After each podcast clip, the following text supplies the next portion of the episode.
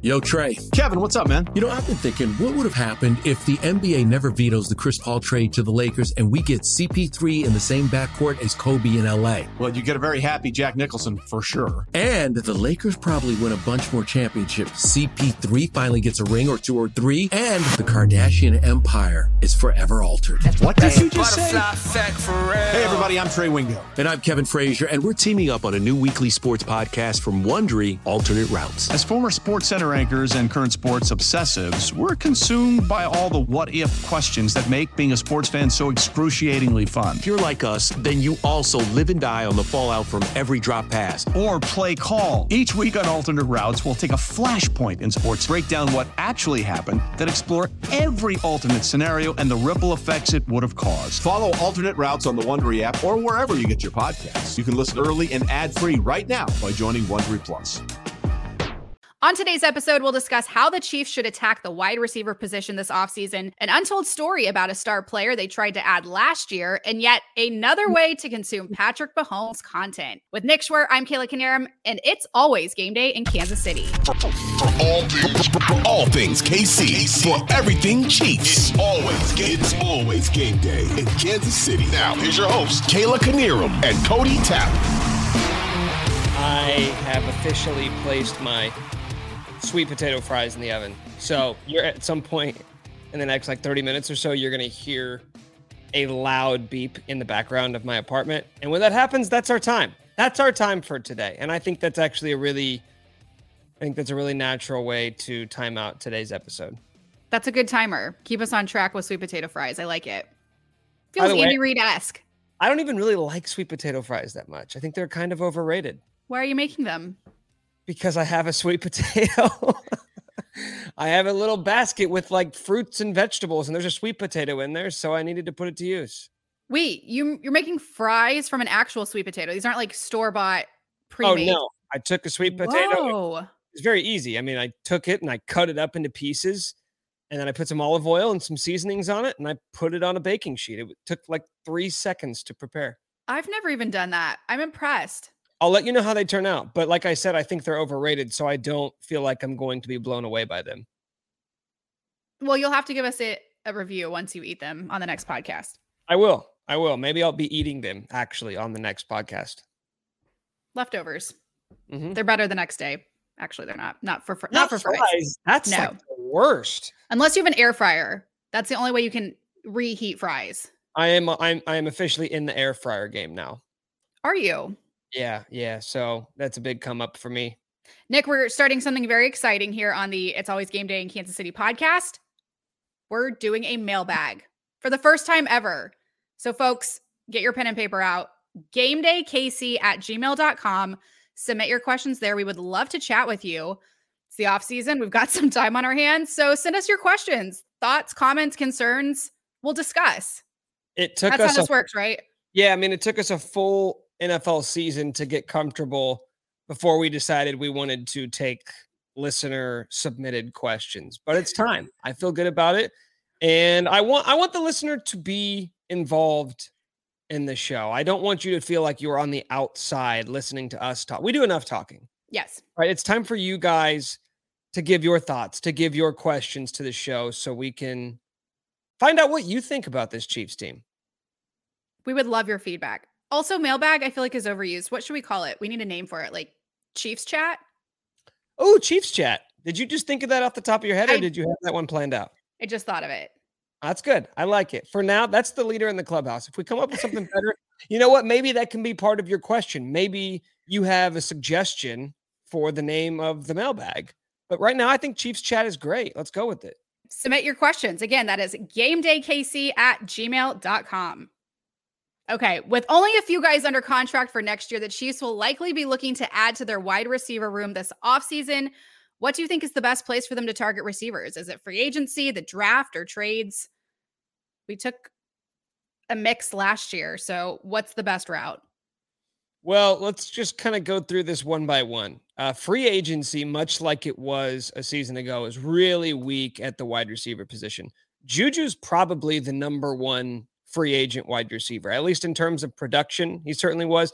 There is no number one wide receiver out there, right? There's no superstar free agent receiver for you to go sign to a massive deal.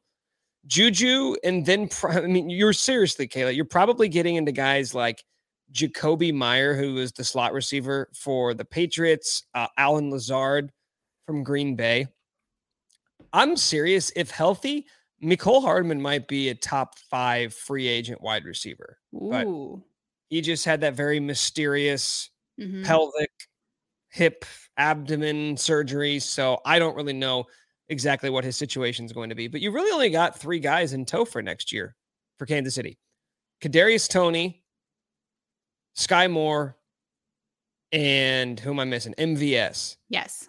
And I'm listen, you know I'm high on Kadarius Toney, but the guy can't stay healthy, and he's never he's only two years into the league, so it's tough to call him injury prone at this point. But it's also really difficult to look at him and put all your eggs into his basket and say, "Yeah, okay, we trust this guy to give us 17 games." That's the issue, and it kind of it's kind of the same thing with Juju as well. So I think the Chiefs will will pursue free agent wide receivers, but there's a difference between going out and signing a guy like you did with Justin Watson last year and say, okay, you're going to give us depth at this spot versus going out and getting a guy that you feel like can be one of your, you know, leading contributors. So you're going to tap into the free agent market.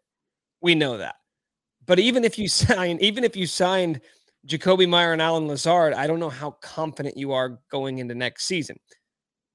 In terms of trades, I feel like we are now entering this player empowerment era where guys are going to demand top end deals when they hit free agency. And if they don't get them, right? Like this is what happened with Tyreek Hill. He had one year left on his deal, wanted a new contract. The Chiefs weren't willing to go that far, asks for a trade. Boom. So if that's going to be the situation that we're going to continue to see in the NFL for the next five years, then I feel like there's always going to be surprise players that hit the market a year before they actually become free agents. Guys who have expiring contracts, want new contracts, and the teams that they're currently on aren't going to give them that deal. Mike Evans is like is a really interesting name. Mike hmm. Evans had a year left on his deal. And I get it. He's on the wrong side of 30 but this dude has been incredibly consistent. Kayla, eight years in the NFL, a thousand yards every single season. And he wasn't playing, he, he didn't have Tom Brady throwing to him all of those years, right? He has been wildly consistent. Now, what's that contract going to look like? If he says, okay, I'm on the Bucs. The Bucs don't want to pay me a deal because Tom Brady's not there. Maybe they're hitting the reset button a little bit. It's tough to hit a rebuild and also pay a wide receiver 25 plus million dollars a year. These guys usually don't take discounts. It's the last, probably the last big contract of his career. So Mhm. his fans are going to look at him and say, okay, well, we just said we weren't going to pay Tyreek Hill 29, 30 million dollars a year. A year later, are we going to turn around and pay Mike Evans? It's tough to imagine, but that's just one example. There will be other guys. I am of the belief that we're going to now hit every offseason and there's going to be two or three names that we're not thinking of or we're not talking about that all of a sudden, in a moment's notice, are available for the right price. Do you remember how quickly Tyreek Hill got traded last offseason? I woke up to text messages from people. I it was like my, it ruined my day. I was like, people are like, what are the Chiefs doing? Asking me as I'm like I'm supposed to know. So it was, Um, I think it was like 10 o'clock KC time. Yeah. and it was reported that the Chiefs were maybe looking into trades. And 90 minutes later, he was dealt to Miami. 90 minute window from when we first heard that the Chiefs might be looking to shop him to when they actually finalized a deal. So we might wake up tomorrow and some superstar wide receiver, let's use Tee Higgins as an example because he's the name that a lot of people are thinking might get dealt, even though there's, I don't really think there's any real rumor to it, but this is a fun hypothetical, right? We can wake up tomorrow at nine o'clock and the Bengals are report- reportedly willing to listen to offers. I love that phrase. They're willing to listen to offers on Tee Higgins. And an hour and a half later, he could be on the Minnesota Vikings or whatever, right? Like that's how quickly things are going to move. As long and as it's feel NFC. yeah, no kidding. it's to happen. Like it will happen with one or two players at that position because the contracts are getting so big now. We saw Davante Adams get his big deal. Tyreek Hill got his big deal. I mean, even even lesser players like Christian Kirk got twenty million dollars a year.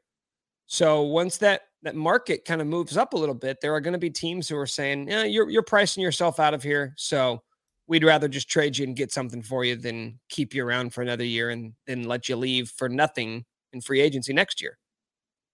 Now you're making me want to go back and find my full on panic Tyreek trade tweet. It was it was pretty good. Were you um, like sky is falling? Yeah. Mode? Full really? meltdown. And then after I took some time to process, I had a follow up tweet. I was like, you know what? It's okay. And Brett Veach, we trust. I think that's literally verbatim what my follow up tweet was. And, and here we are, Super Bowl champs.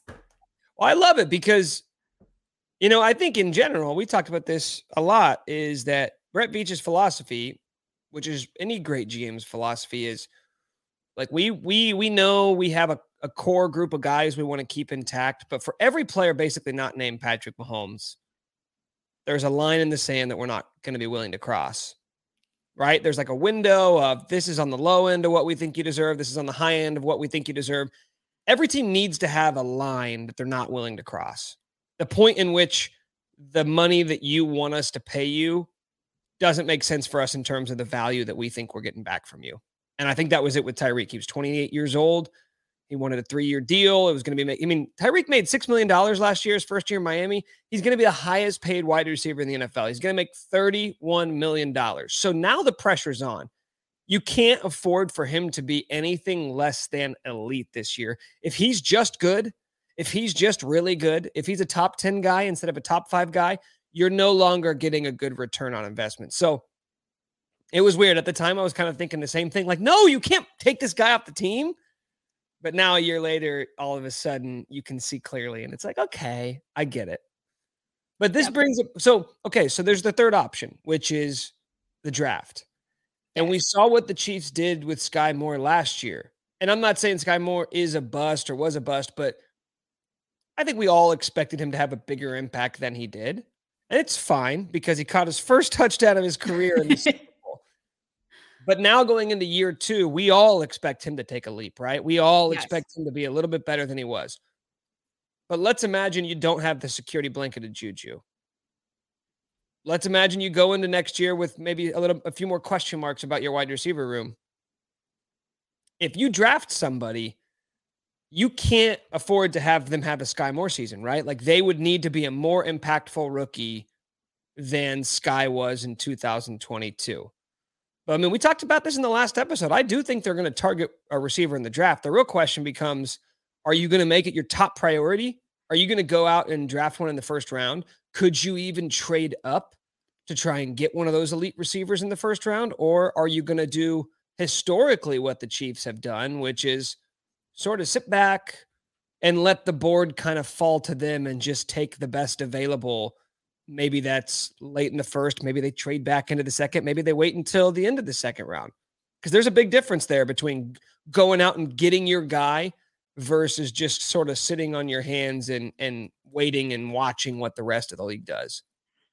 Yeah, it totally depends on who they're looking at, who they're in love with, who they could pass on. I I was going to ask you, do you think any of these three free agents that we mentioned, Juju, Watson, Hardman, who do you see back with the team next year out of those three, if any? I think they're definitely going to try to bring Juju back. Okay. Whew. That uh, we need one of them at least for me to feel good. I feel like kind of all the murmurs all year have been that they they like Juju, that Mahomes trusts Juju. The interesting thing about him that I saw, I think it was Nick Jacobs of KSHB who wrote about this, and I hadn't really thought about it. Even though we know that they kind of used him like a tight end, where he did a lot of across the middle stuff. He wrote about the fact that bringing back Juju could potentially lighten the workload on Travis Kelce in that when you have another guy who's doing the same sorts of things that also has the trust of Patrick Mahomes, it it lightens the workload on Kelce in terms of just like the hits that he has to take. That's where all the big hits in the NFL happen, coming across the middle. Mm-hmm. Kelce's going to be 34 next season. And so if you have a guy that you trust that can stay healthy, and that's the big if can Juju stay healthy? Can he give you a full season? if you can bring him back on a somewhat friendly deal, which I, to me would be $15 million a year, $17 million a year instead of 20, 21 million dollars a year, and you're preserving your number one weapon, your future Hall of Fame tight end, I think it's kind of a win-win. So I think they'll try and bring him back. You probably let Justin Watson test the market. And with Mecole, I just I don't know what his injury status is going to dictate. Maybe he has to come back and sign a one-year prove it deal because he's not healthy enough to really garner much attention this offseason. But I definitely think they're going to make a play on Juju. But this is, I mean, Juju's pl- eh, had six years under his belt. He's only made $21 million. This is going to be the first real mm-hmm. payday of his career. So if he goes out and tries to get you know, the biggest contract he possibly can. I couldn't really fault him for it. And if anything, I would probably expect him to do it. Hey, it's Kaley Cuoco for Priceline. Ready to go to your happy place for a happy price? Well, why didn't you say so? Just download the Priceline app right now and save up to 60% on hotels. So, whether it's Cousin Kevin's Kazoo concert in Kansas City, go Kevin, or Becky's Bachelorette Bash in Bermuda, you never have to miss a trip ever again. So, download the Priceline app today. Your savings are waiting Go to your happy place for a happy price. Go to your happy price, Priceline. I think he loves Kansas City, and I hope he stays for less money. That's the big question. That's the big question. We always talk about hometown discounts, and it very rarely happens. But you're talking about playing with the best offensive mind. You're talking about playing with the best quarterback, and you don't have a sour taste in your mouth. Like you mm-hmm. were, you came to Kansas City for one year. You were immediately the number one receiver. Patrick Mahomes loves you, and you won a Super Bowl. it could not have been a better test run for Juju in Kansas City. Why would you want to leave now? I know, seriously. I would love to see Watson back too. He just feels like a good safety net. You want to chuck a ball downfield, he'll catch it. Great. Well, I mean, you gotta you gotta fill this room out. You only got three guys right now, so you're probably going to add three more Mm-hmm. And if you can bring these guys back who already have familiarity with the system, I don't think it's the worst idea ever. Okay, well, speaking of receivers, Nick, AJ Brown recently revealed in an interview that according to his agent, the Chiefs tried to trade for him last offseason before the Titans ended up trading him to the Eagles. Does this surprise us that the Chiefs were interested in Brown after deciding not to pay Tyreek Hill? A little bit, a little bit. I mean, think about what we were saying at the time we were saying that, okay, you're not going to overpay for receivers anymore. But I think it's also important to look at the circumstances. I think part of the reason why the Chiefs let Tyreek walk, it's not just the fact that 28 years old, he wanted to be the highest paid receiver in the NFL, but it's that you also were working on a long term contract extension for Orlando Brown. They, I think they legitimately thought at the time when they traded Tyreek Hill that there was a chance that Orlando Brown Jr. was going to sign an extension last offseason. That would have made him a top three paid left tackle in football. So you couldn't afford to give two guys contracts to make them the highest paid players at two of the highest paid positions in the same offseason. You just can't do that. But AJ Brown didn't get asked to get to be paid as one of the top paid receivers. He got paid very handsomely, four years, $100 million, so $25 million annually. Mm-hmm. So let's think about that $5 million less per year, and he's four years younger.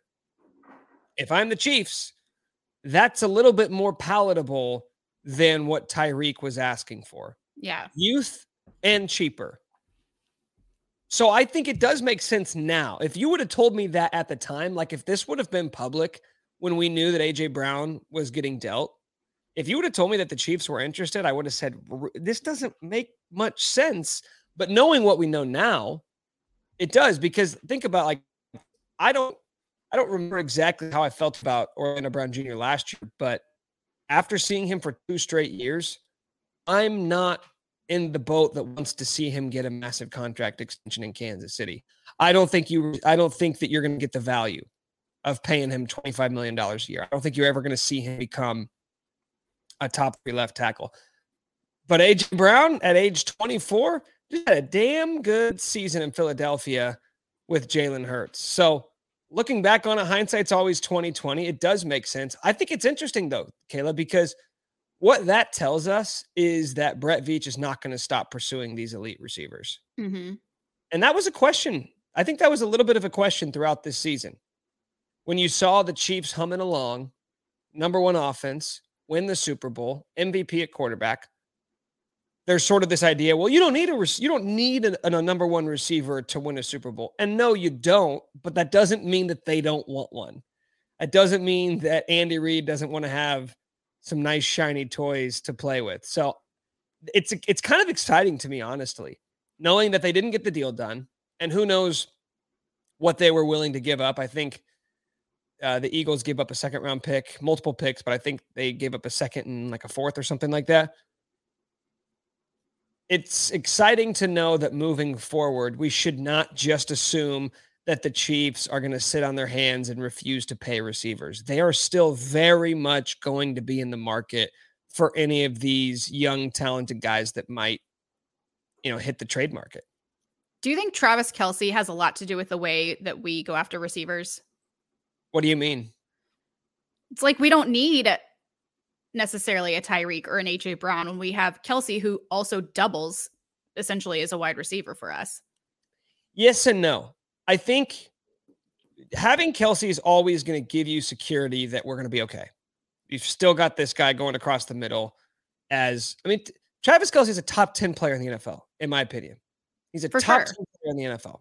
So there is added security in just knowing that you have him. But the the the elephant in the room is that he's turning 34 this year. I think he's the toughest son of a bitch that there is in the NFL. I really do. I don't think that, that Travis Kelce has some sort of magical powers that keep him from ever getting injured. I just think he is that tough. He plays through so many nicks and bruises. Eventually, though, Father Time always wins. There is no player ever that has just been able to uh, avoid the injury bug and avoid uh, the wear and tear that comes with time. That doesn't mean he can't continue to play like an all pro, but if you're Brett Veach, you have to think about that. You're right. You're Mm-hmm. at the very least, you're you're thinking about it. You're saying, okay, like how much does this guy really have in the tank? So I think it helps a little bit, but the other part of it is that he's still a tight end, even though he he, he puts up number one receiver numbers it's it's where you use him right? You're using him in the middle of the field. You're using him on underneath routes. And i still think there's always going to be that desire with a quarterback who has the arm that patrick mahomes does holmes does you still want guys who can do wide receiver things. Does that make any sense? Like you want guys who you can use on the outside. Right. you want guys who have burner speed who you can chuck the ball up 40 yards downfield to. So there's still going to be that desire and it's it's it's exciting to think about how the Chiefs are going to continue to evolve this offense because I do think year to year the pieces are going to change and with that Andy Reid gets to go back to his laboratory, the mad scientist, you know, down there cooking up concoctions trying to figure out how am I going to keep defenses guessing this year and that's exciting to think about. Agree. Can't wait to see what they have in store for us. Amen. We're going to move on to the next topic. But before we do, Nick, I have another person who you look like. Oh no. I don't know if we've already touched on this one, and it's another JT. I binged full swing in like Mhm. two days. I'm obsessed. Uh-huh. You could be Justin Thomas's brother. Do you get that? Wait, Justin Thomas's brother? Yeah. Wait, so are you saying I look like Justin Thomas, or does Justin Thomas have a brother who I look like? I don't know. No, you could be his brother. You look like him. I've you remind never- me of him. You never I've gotten never- that? I've never gotten that one. No, and I'm a big golf fan, and I've never I've never been compared to Justin Thomas. Oh, I totally see it. You know, in in high school and junior high, it was uh Foreman from that '70s show. I got that one a lot. Mm. I mean, he doesn't have your facial hair, but if you shaved, I feel like you guys Yeah. could pass as siblings. Yeah, see, I've had the beard for a while now, and I'm afraid to let it go. But if I ever do, I'll have to do a side by side. Well, okay, so this all brings me to the next point. Netflix is just putting out bangers. Um, and the next one is going to feature our very own Patrick Mahomes. He's going to be featured in the upcoming Netflix series Quarterback. They really spent a lot of time on the title. Um, it's going to feature fellow quarterbacks Kirk Cousins and Marcus Mariota, premiering summer 2023. Do you think they followed other quarterbacks and just went with the three most interesting, or were they just focused on these three all season? That's interesting because they all had interesting storylines. It sounds like it's just those three. Um, I, I because the, the the official press release said it was it will feature Kirk Cousins and Marcus Mariota along with Patrick Mahomes. But it makes sense because when this first when they first put out this press release, I saw a lot of people getting their jokes off online saying that, "Oh, really? Uh, Patrick Mahomes and then Marcus Mariota? Like, why would you include him?" But you just mentioned you watch Full Swing, and if anybody's watched uh, the Drive, I think it's Drive to Succeed, the F one, a Formula Drive One, to survive. Drive to Survive. I haven't finished that one. I need to get back on it. The reason why you've had those shows and that why they've been so successful is because you get to know the people and the storylines of different players of different skill levels at different phases of their their careers. I've binge watched Full Swing as well. You know what the best episode was? Joel Dahmen, the 70th ranked golfer in the world. He's my new favorite. You don't need to be good at the sport you play to be an interesting character. And that's kind of the point. This is not a show to showcase how good these guys are what they do. It's a show to showcase the person underneath the helmet. All right, that's why that's why the Formula 1 stuff has been so successful. Formula 1 wasn't big in America. Mm-hmm. People started getting into it because they fell in love with the players, or they fell in love with the drivers that they got to know through this show. Yeah. So I'm actually really excited for this. I'm excited for it. Hopefully, these guys aren't super guarded. You know, that's what made these other shows so great. Is like you really get to know these dudes in a, in a somewhat unfiltered way. And I wonder how much like guys like Kirk Cousins and Patrick Mahomes are really going to reveal aside from what they normally give you public facing. I can't wait for this. These Netflix documentaries, I almost even said something like, when are we going to get a football one? Because we just covered F1. Now we're doing golf. And here we go.